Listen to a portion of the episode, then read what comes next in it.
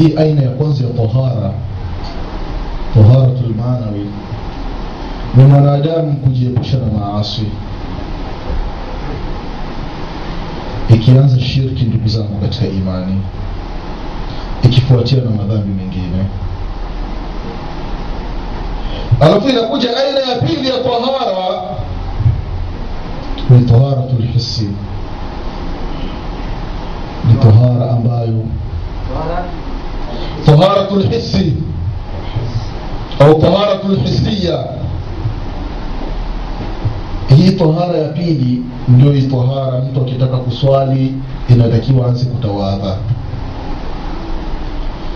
Mtu akiwa na janaba inatakiwa aoge. Mtu akiwa anataka kusali lakini hana maji inatakiwa tayamam hii ni aina ya pili ya tahara sasa tutaizungumza japokuwa kwa ufupi. Mtu anapotaka kusali ni lazima atawadhe. Waislamu kila siku tunaswali. Lakini cha ajabu muislamu akiangalia udhu ambao watu wanachukua wakati wakitaka kuswali na namna alivyotawadha mtume muhammadin salllahu alaihi wasalama kuna tofauti baina ya mashariki na magharibi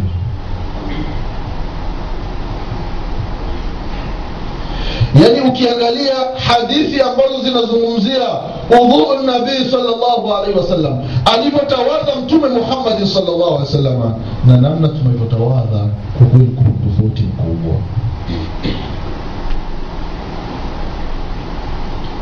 Japokuwa ni mada ndefu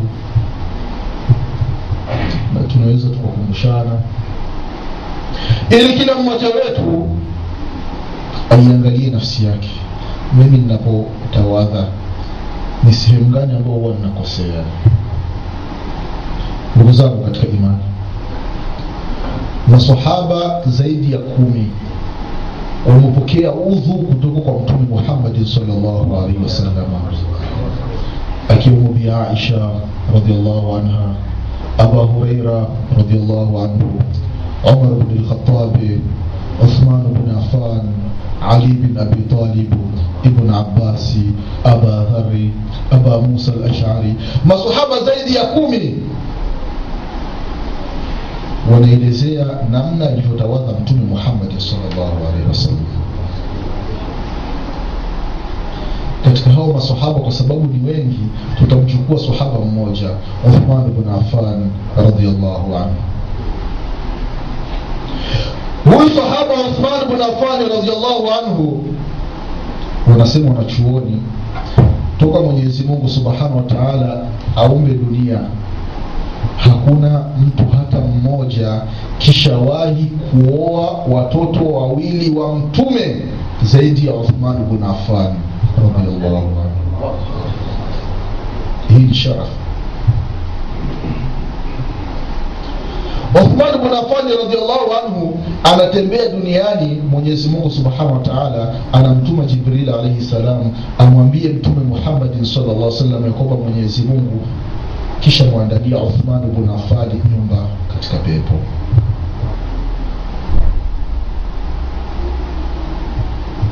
Hao masahaba ambao ni wengi wanatembea katika mgongo wa ardhi, lakini wanabashiriwa pepo. Kwa sababu gani?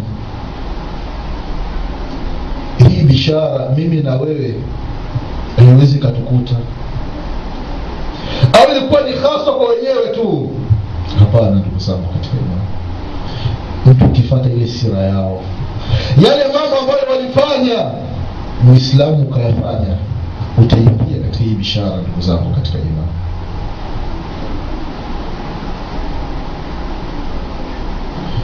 katika utawala wa uthman bn afani radiallahu anhu akawakusanya watu ambao hawakumwona mtume muhammadin salllahu alaihi wasalama matabii. Uthmani akamwambia mmoja miongoni mwa matabii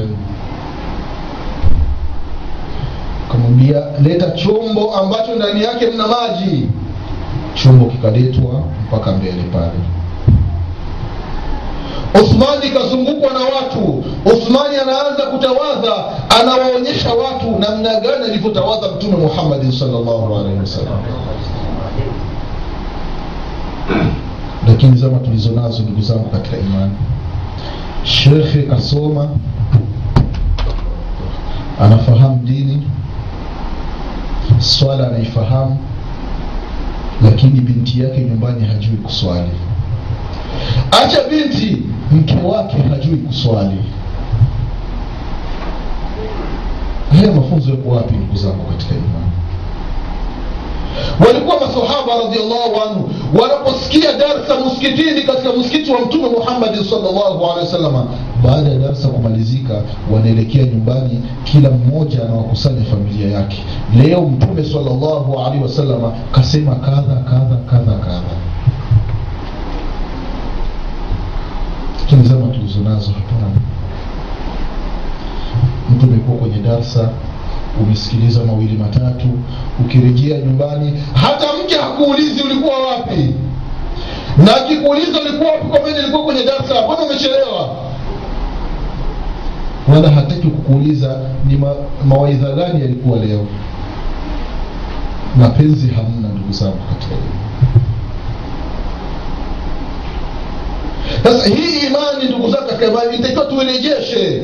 Mwislamu unapofahamu au umesikia chochote katika dini basi mfikishie mke wako. Ita familia baada ya isha kabla ya asha au baada ya asha. Zama tulizo nazo ndugu zao katika imani. Familia nyingi za kiislamu. Masala ya siku maalumu imeandaliwa kwa ajili ya kuzungumzia masala ya dini peke yake hamna. Ni baba akatoka kazini kaingia ndani hata salamu hamna ananuna baba. Sasa sijui tumeishi vipi ndugu katika imani. Umefikia baba anapotoka kazini akifungua mlango mke yupo ndani watoto wapo ndani wakisikia mzee anaingia basi watu ndani wanachukia. Wanajua sasa sheitani kaingia ndani. Kutokana na akhlaq. Watoto wanaanza wanaenda kujificha. Wataki waonane hata na baba yao. Baba mkali. Mtoto akifanya kosa kidogo baba anampiga utafikiri apiga mwizi. Ndugu zangu katika imani. Uthman radiallahu anhu baada ya kuitisha chombo ambacho mna maji akaanza kutawadha. Matabi wanamuona namna anavyotawadha. Alipomaliza kutawadha akawaambia kwamba hivi nilivyofanya ndivyo alivyotawadha mtume muhammadin salllahu alaihi wasallam kwa mukhtasari ndugu zangu katika imani namna alivyotawadha uthman bnu afani radiallahu anhu waardah ikiwa maji yapo ndani ya jagi au ndani ya birika mwislamu unataka kutawadha anza kumimina pembeni unaosha viganja mara tatu ikiwa maji yamo ndani ya chombo. Unaanza kuosha pembeni mara moja mara mbili mara tatu. Dua ya kutawadha ndugu zangu katika imani kusema bismillah. Hii ndio dua ya kutawadha. Bismillah. Ukisoma kitabu chochote wakikwambia ya kwamba kila kiungo kina maneno yake. Sio sahihi ndugu zangu katika imani. Kuna vitabu vimetungwa ukiosha mkono wa kulia unaomba dua. Mwenyezi mungu nakuomba siku ya kiama unipe kitabu changu kwa mkono wa kulia. Ukiosha mkono wa kushoto mwenyezi mungu latuthini kitabu bishimali ukiosha miguu mwenyezi mungu nijalie katika sirati nipite kama umeme ukiosha uso naomba dua mwenyezi mungu jalia uso wangu huwe mweupe. Yoma tabiabu ujuu dua ya kutawadha ni kusema bismillah. Umaliza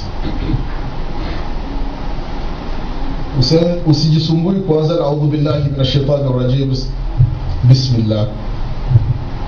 Dini yetu nyepesi ndugu zangu katika imani. Bismillah unaosha vitanga mara tatu ukishamaliza kuosha nje sasa unaruhusiwa kuingiza mkono sasa ndani ya chombo. Unaingiza mkono unachukua maji maji unaweka mdomoni. Haya ambayo umechukua umeweka mdomoni unaacha mengine unapandisha puani. Haya ya mdomoni unasukutua unatema. Haya ya puani unatoa na mkono wa kushoto. Unatoa pembeni lakini baadhi yetu tumezoea unaweka mdomoni mara tatu ukimaliza unakuja puani mara tatu. Usitofautishi baina ya maji ya mdomoni na maji ya puani.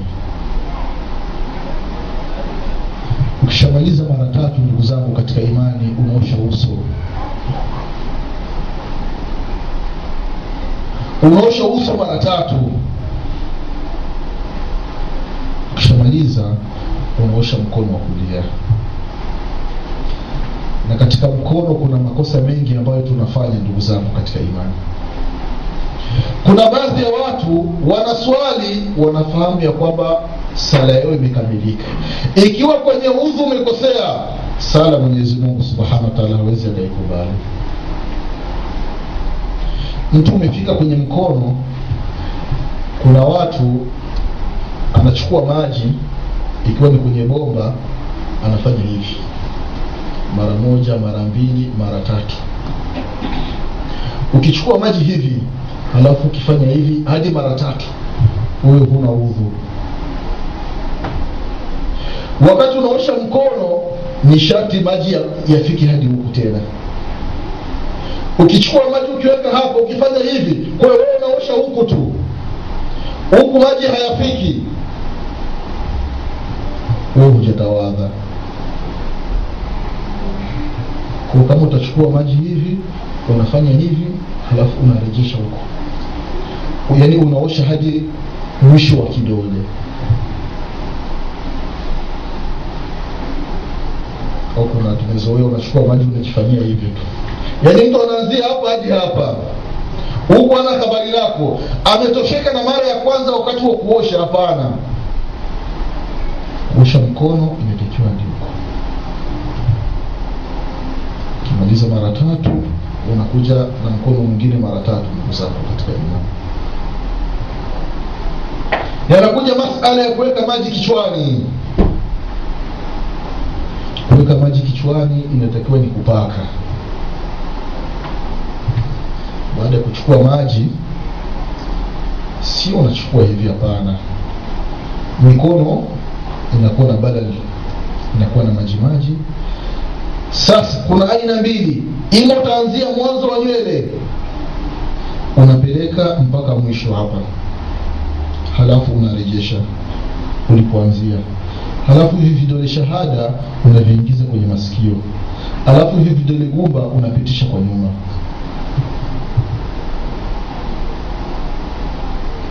Hii ni aina moja. Aina nyingine baada ya vidole kuwa na maji ima unaanzia nyuma. Ili mara ya kwanza ulianzia mbele unaanzia nyuma unakuja hadi mwanzo wa nywele halafu tena unarejea nyuma halafu hivi vidole unaviingiza kwenye masikio. Kwenye masikio kuna njia njia hizi alafu unapitisha alafu unamalizia hivyo. Maji ambayo umepakia kichwani ndiyo hayo hayo unamalizia masikioni. Usitofautishi baina ya maji ya masikio na maji ya kwenye kichwa. Na inakuwa ni mara moja tu. Baadhi yetu tukitawadha mtu anapandisha kofia huyo anapaka tu hapa tu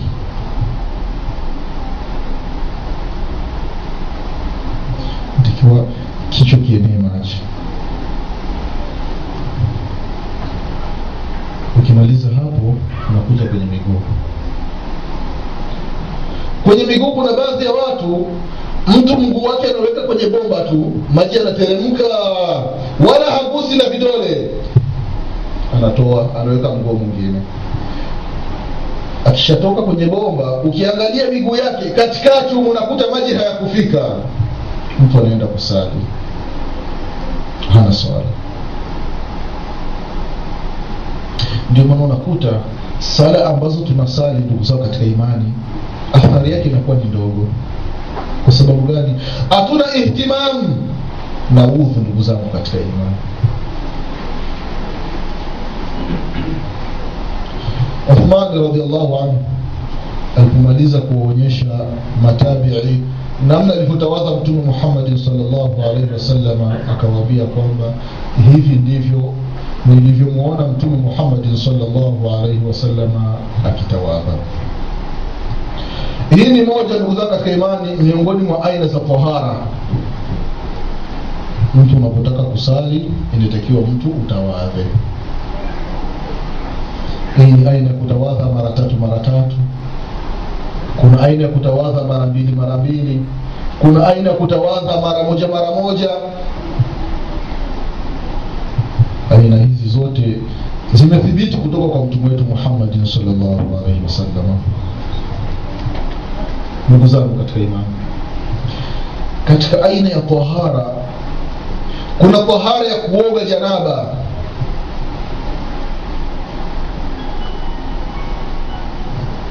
Watu tuna wake mtu anaoga. Lakini ukimuuliza mmoja namna anavyooga na mwingine namna anavyooga utakuta kuna tofauti sasa tuangalie ndugu zangu katika imani namna gani alivyooga janaba mtume wetu muhammadi sallallahu alaihi wasallam. Katika tahara ya janaba namna ya kuoga wanachuoni rahimahumullahu wamezigawa katika sehemu mbili. Sehemu ya kwanza inaitwa ghuslun kamil na sehemu ya pili inaitwa ghuslun mujzi. Ghuslun kamil yani ni mtu anaoga kama alivyooga mtume muhammadin salllahu alaihi wasallam. Namna gani alivyooga mtume ndugu zangu katika imani?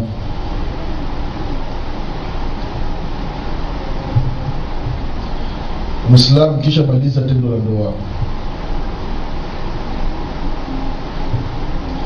yamechukuliwa maji yapo kwenye ndoo au zama tulizo nazo.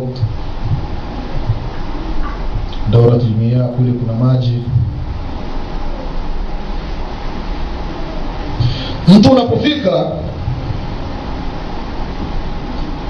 kwanza kabla ya kuingia chooni mwislamu takiwa ombe dua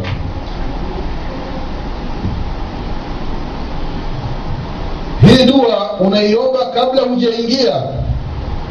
Kwa kusema allahumma inni audhu bika min alkhubuthi walkhabaith Ee mwenyezi mungu kwa hakika mimi najilinda kwako kutokana na khubuthi na khabaith. Khubuthi ni masheitani wa kiume. Khabaith ni masheitani wa kike hawa wanapatikana ni chooni. Mwislamu akiingia chooni bila kuomba hii dua hawa masheitani wanamwangalia. Akivua nguo anataka kukidhi haja au kuoga masheitani wanamwangalia. Sasa wakimpenda wanamwingia wasikia fulani alikuwa ameenda kuoga baadaye tukaona ghafla akaanguka masheitani wamemwingia. Kwa sababu gani? Hana hifadhi. Kaacha mafundisho ya mtume muhammadi salllahu alehi wasallam. Lakini mwislamu akiomba dua wakati kuingia chuoni hii dua inakuwa ni hifadhi kwake ni hisnu ni kinga. Wale mashaitani mwenyezi mungu subhanahu wa taala anaweka uzio katikati. Hawakuoni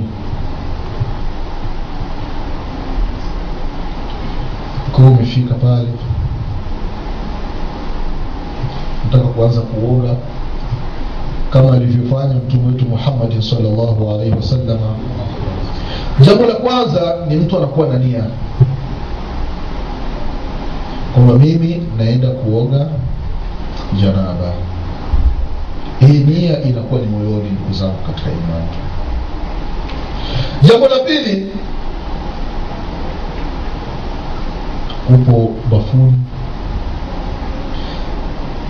kabla ya kuoga zile sehemu ambazo zina uchafu uchafu. Katika mwili wako kuna sehemu ambazo kuna uchafu kuna maji kuna manii unaanza kuosha.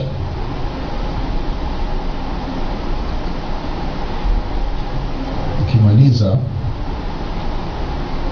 kusafisha zile sehemu basi unakuja katika sehemu za siri vile vile unasafisha.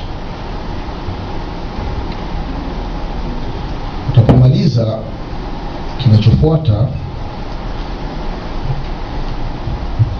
zama zile za mtume Muhammad sallallahu alaihi wasalama ilikuwa mtu akishamaliza kujisafisha basi mkono wake anapakusa chini kwenye kwenye ardhi kwa ajili ya kusafisha vizuri lakini zama tulizo nazo kuna ala kuna swabuni. Tumemaliza basi unanawa na sabuni. Ukishamaliza hapo ndugu zangu katika imani unaanza kutawadha unatawadha udhu wa swala kama unavyotaka kuswali. Kuanza mikono hadi mwisho. Ikiwa sehemu ambayo unaogea ni sehemu ambayo ni chafu kwa maana kila ukijimwagia maji maji yanarukaruka. Wakati wa kutawadha ukifika kwenye miguu usioshe miguu. Unaacha kuosha miguu.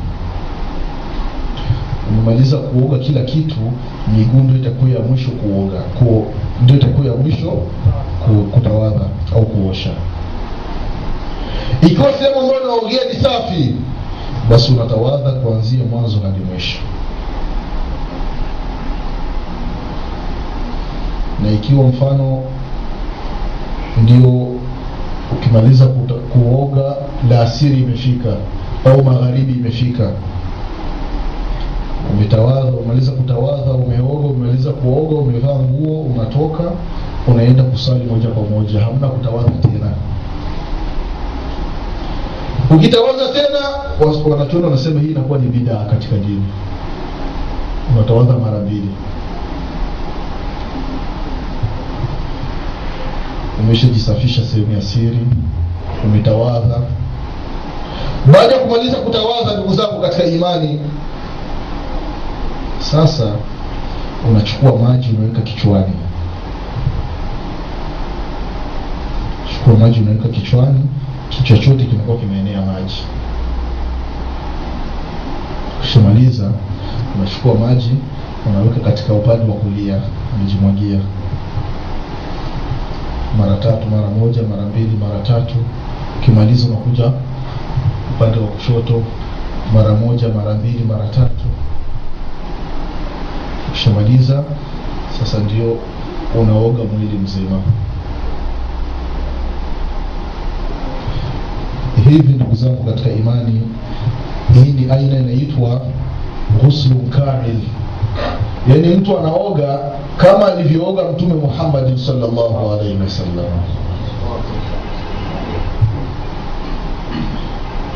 kuna ghuslu ambayo inaitwa ni mujizi ambayo wengi ndio wanaitumia. Yaani ni kuoga kunatosheleza si kwamba mtu utabaki na janaba hapana. Ni mtu naenda bafuni shaenda bafuni labda mtu unajisafisha sehemu za siri ukishamaliza unafika unajimwagia una maji sabuni nini navaa nguo unaondoka. Unakuwa na nia kama unaoga janaba wengi ndio wanafanya hivi na hii haina matatizo. Janaba inakuwa imeondoka kwa aina hizi mbili ndugu zangu katika imani ni aina za tahara. Mwislamu akitumia moja kati ya hizi mbili alhamdulillah janaba kwake itakuwa imeondoka.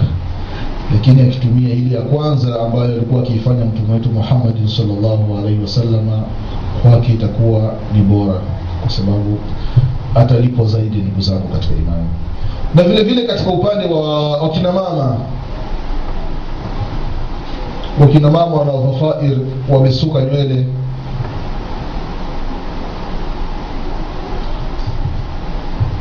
Ikiwa mwanamke amekuwa katika hali yake ya kike katika haidh halafu kamaliza ataka tahara yani kuoga kwa ajili ya kujisafisha ni lazima nywele zake zile afumue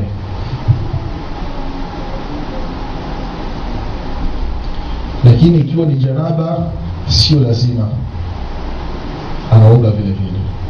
Lakini kwa sharti nitakiwa maji yafike kwenye ngozi.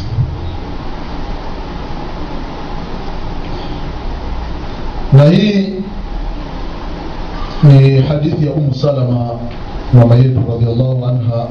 Yeye kamwambia mtume salllahu alaihi wasallam ya rasulllah mimi ni mwanamke ambaye nywele zangu ni nyingi na nimesuka. Sasa nikiwa katika hedhi nimemalizika, nataka kujitoharisha ni lazima nipumue. Mtume kwambia naam ukiwa kwenye hedhi najitoharisha ni lazima zile nywele upumue. Katika janaba akasema hapana. Kwa sababu gani? Kwa sababu janaba ni kitu ambacho kina kinakuwa ni tikrar kinatokea mara kwa mara kwa mtume salllahu alaihi wasalama akaondoa uzito ndugu zangu katika imani.